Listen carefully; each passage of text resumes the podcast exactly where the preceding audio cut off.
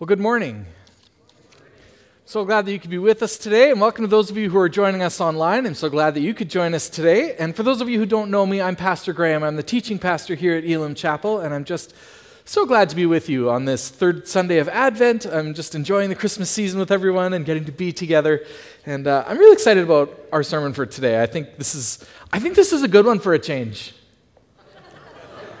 Oh, nice polite laughter. Appreciate it. Let's have a word of prayer and then we'll get into the word.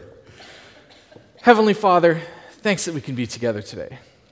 Thank you for, thank you for health, for those of us who can be healthy enough to be here, and we pray for health for those of us who aren't and can only join us online, Lord.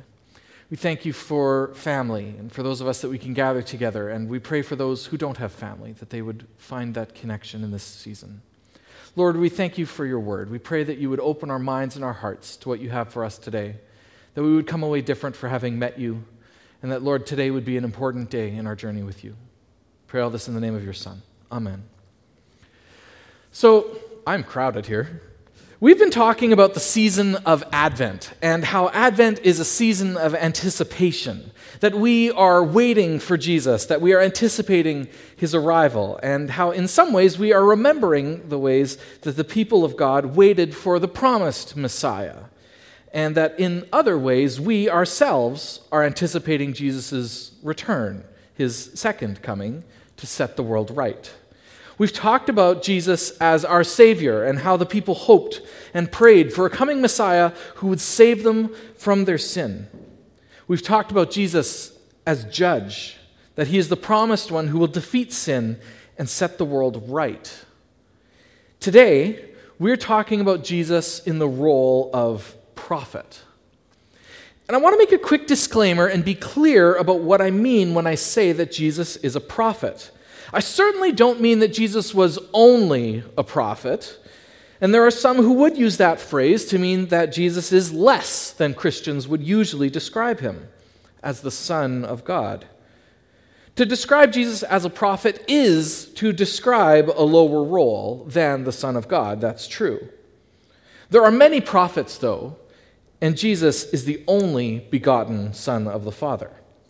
But that doesn't mean that Jesus didn't also act in the role of prophet, in the office of the prophet, and that's what we're going to look at today. In fact, Jesus was understood by those around him most as a prophet. He was more than a prophet, remember, but this was the framework that the people at the time had to work with. If we look at John chapter 6 verse 14, the people, so the crowds, the people who were observing Jesus, saw the sign that Jesus performed and they began to say, "Surely this is the prophet who is to come into the world." Now, even that, to describe him as the prophet, the one who is coming, is to describe something messianic that's going on. There are many prophecies involved of Elijah in particular, who would come again to make way for the, the Lord and that was actually John the Baptist, but we're getting ahead of ourselves. After the resurrection, there's another instance of this, and in fact, these are disciples of Jesus. This isn't the crowd. These are some of Jesus' disciples on the road to Emmaus. You're probably familiar with the story, but look at how they characterize Jesus. In Luke 24, verse 19, Jesus has been speaking with these people, and he asks, What things? He asked. About Jesus of Nazareth, they replied. He was a prophet powerful in word and deed before God and all the people. Jesus himself also used the language and the title of prophet for himself. It wasn't just the people around him. He used that to self describe. In Mark 6 4, Jesus goes back to Nazareth, and the people don't believe him. And Jesus refers to himself as a prophet. He says, Only in his hometown is a prophet dishonored. And in John 14, 24, Jesus doesn't use that word, but he describes the role exactly. He says, These words that you hear are not my own, they belong to the Father who sent me. So let's talk about what it means to be a prophet. In the Old Testament, the office of prophet was very important. And it's not usually something that we think about today. In fact, we tend to be pretty dismissive of the idea of a prophet today. There's a great line in the song The Sound of Silence that says, The words of the prophets are written on the subway walls and in tenement halls. I will not do a disturbed impression for you. I don't know about you, but I don't usually take scribblings on subway walls very seriously. And in fact, the closest image that we have in the modern world to a prophet is the idea of a naked man standing on a street corner wearing a sandwich board that says, The end is near. And that perception partly has to do with how the office of prophet has changed in response to Jesus and what he accomplished. Right? We don't view the office of the prophet the same way that the Old Testament did. But in the Old Testament, it was crucial. Because let's remind ourselves what a prophet is. We usually associate a prophet with prophecy, and we usually associate that with the idea of telling the future. You know, the idea that Jesus was the prophesied Messiah. The idea that Ezekiel prophesied the fall of the city of Tyre. That Elijah went to the king of Israel and he prophesied that it wouldn't rain for the next two years. Right? This is what we usually think about. Of course, the way that the book of Revelation prophesies about the end of the world. That's an important example I shouldn't forget. So when we talk about prophecy, that is usually what we're thinking of. And when we talk about Jesus as a prophet, it's important to point out that Jesus did engage in that sort of prophecy. In a passage that's referred to as the Olivet Discourse, we find it in Mark chapter 13, and it's paralleled in Matthew 24 and 25 and in Luke 21. Jesus speaks in the future tense of the coming destruction and judgment, and he warns his followers to be ready. It's sort of a miniature book of Revelation. And there's some debate as to whether this passage is referring to the end of the world entirely or simply referring to the coming destruction of Jerusalem at the hands of the Romans. That would happen in 70 AD. But regardless, Jesus also engaged in future telling prophecy when he told his disciples that he was going to be captured, crucified, and killed, and, the, and then that he would rise from the dead. For example, we find this in Mark chapter 8, verse 31, where we read, He, being Jesus, then began to teach them that the Son of Man must suffer many things and be rejected by the elders, the chief priests, and the teachers of the law, and that he must be killed and after three days rise again. Mark 8 is right in the middle of that book. There are 16 chapters in Mark. So the crucifixion is a long way off at this point, narratively speaking.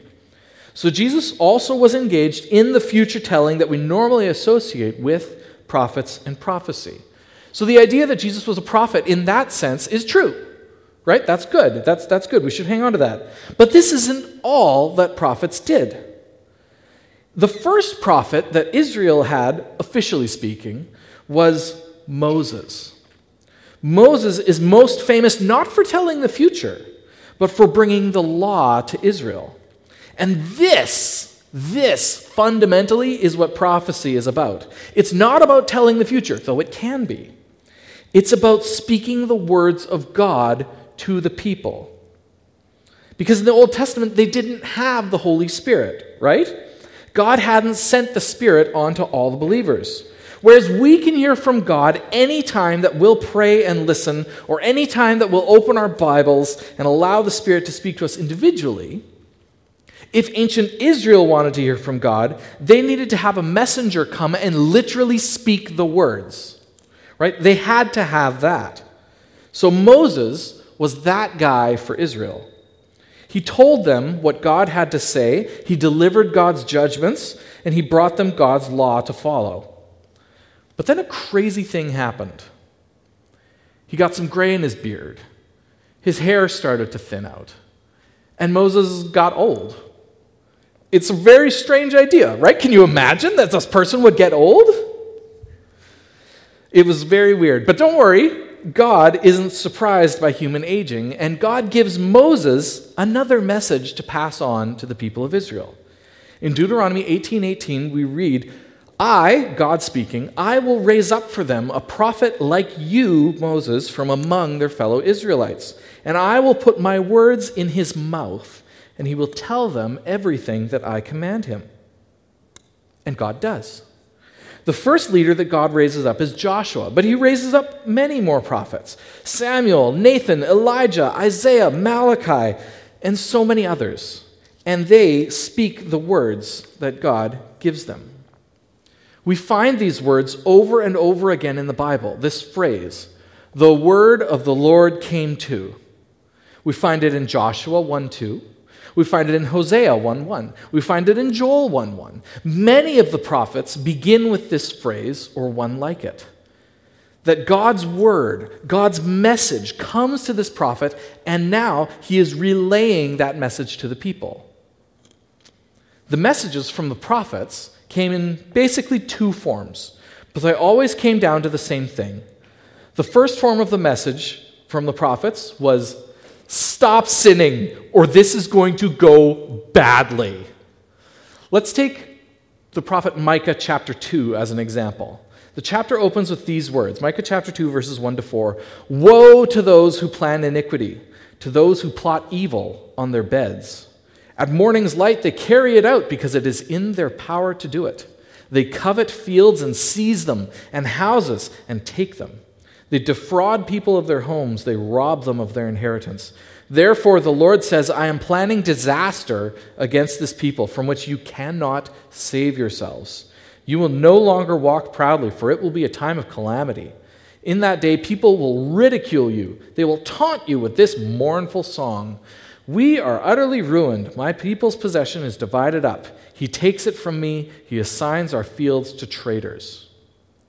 Notice how this prophet outlines the evil that Israel does and also the calamity that will befall them as a result. What's Micah's message? Stop sinning. Stop. Romans 6:23 reminds us that the wages of sin is death.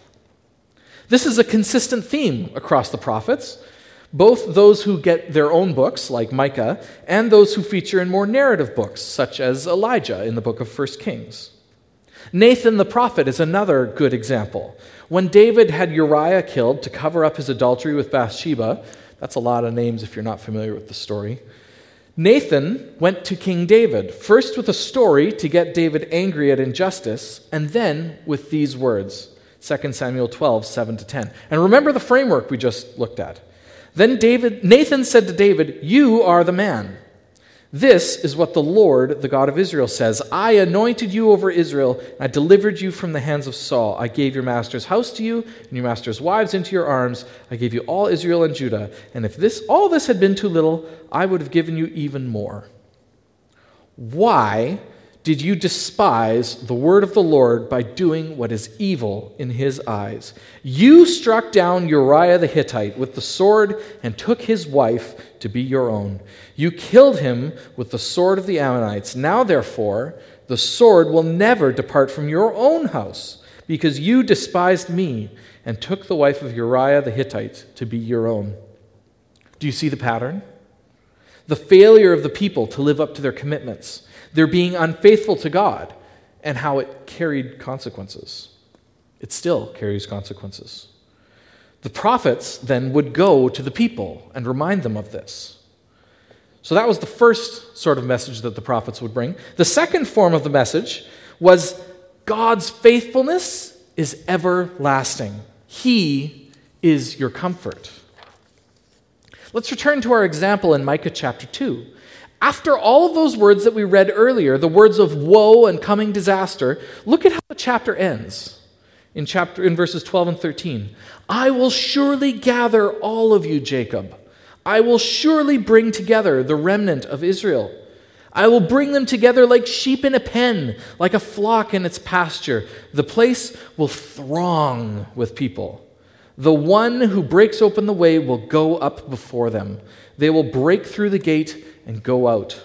Their king will pass before them, the Lord at their head. The book of Isaiah spends the first 40 chapters calling Israel to repentance and reminding them of what will happen if they don't. Those first 40 chapters are hard reading. But then in the second half of the book, the tone shifts, and Isaiah calls out comfort to God's people, if only they would return to God. Isaiah 43, verse 1, we read, But now this is what the Lord says He who created you, Jacob, he who formed you, Israel.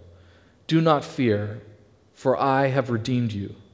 I have summoned you by name. You are mine. Both of these messages, the warning of judgment and the offering of peace, always come down to the same thing come back to God. In the language of the Old Testament, we would say, return to covenant faithfulness. Jesus makes a sad and beautiful prophetic proclamation in exactly this vein in Matthew chapter 23, verse 37. Jesus says, Jerusalem, Jerusalem, you who kill the prophets and stone those sent to you, how long have I, how often have I longed to gather your children together as a hen gathers her chicks under her wings, and you were not willing. This is the message of the prophets. Come back to God. He loves you, He wants you. God can blot out your sin, but if your sin remains, it will be terrible. Please come. So, all through the Old Testament, the word of the Lord comes to the prophets, and they relay that message to the people. But then we get to the New Testament. And the description of Jesus' ministry does not start with those words. It does not begin, the word of the Lord came. Instead, in John 1:14, the word became flesh and made his dwelling among us. And this is important because it means that even though we can and should use the language of prophet to describe Jesus, in a very real sense, Jesus is something akin to the ultimate form of the prophet.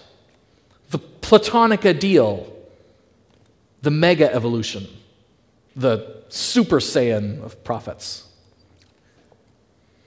The Bible actually uses language that kind of evokes this idea in Hebrews chapter 1, verses 1 and 2, where the writer says, In the past, God spoke to our ancestors through the prophets at many times and in various ways. But in these last days, he has spoken to us by his Son. The writer of Hebrews is juxtaposing all the other prophets against Christ. The entire point of the letter to the Hebrews is how superior Jesus is to all other forms of religion that they've ever had. And to that point, he also makes the argument that Jesus is superior to all the other prophets. So, prophets bring messages. What is the message that Jesus brings us from the Father? Well, Matthew 23 37, which we already read Jerusalem, Jerusalem, you who kill the prophets and stone those sent to you. How often have I longed to gather your children together, as a hen gathers her chicks under her wings, and you were not willing? Jesus speaks of our sin and of his desire for us to be together. Mark chapter 1, verse 15, Jesus says, The kingdom of God has come near. Repent, believe the good news. Matthew 11, 28 to 30, Come to me, all you who are weary and burdened, and I will give you rest. Take my yoke upon you and learn from me, for I am gentle and humble in heart, and you will find rest for your souls. For my yoke is easy and my burden is light. John 3 16 to 17. For God so loved the world that he gave his one and only Son, that whoever believes in him shall not perish, but have eternal life. For God did not send his Son into the world to condemn the world, but to save the world through him. Jesus' message for us is that God loves us. We are sinful and separated from God, but God has made a way through Jesus' sacrifice on the cross for us to be restored to Him. Come. Though your sins are like scarlet, they shall be white as snow. I'll leave you with this final verse, this final call from the last page of the Bible. Revelation 22, verse 17. The Spirit and the bride say, Come. And let the one who hears say, Come. Let the one who is thirsty come. And let the one who wishes take the free gift of the water of life. Let's pray. Heavenly Father, we thank you for your word. Thank you for the word made flesh who dwelt among us. Thank you for your spirit that indwells us, speaking to each one of us in a way that only we can hear, in a way that makes the message special and individual to each one. Lord, we need you desperately. Help us to remember that as we go through our weeks. Bring to our minds all that we need to live for you. Help us to be witnesses of the good that you have done, how you have rescued us and saved us from evil. We pray that you would be with us this week. In your name we pray. Amen.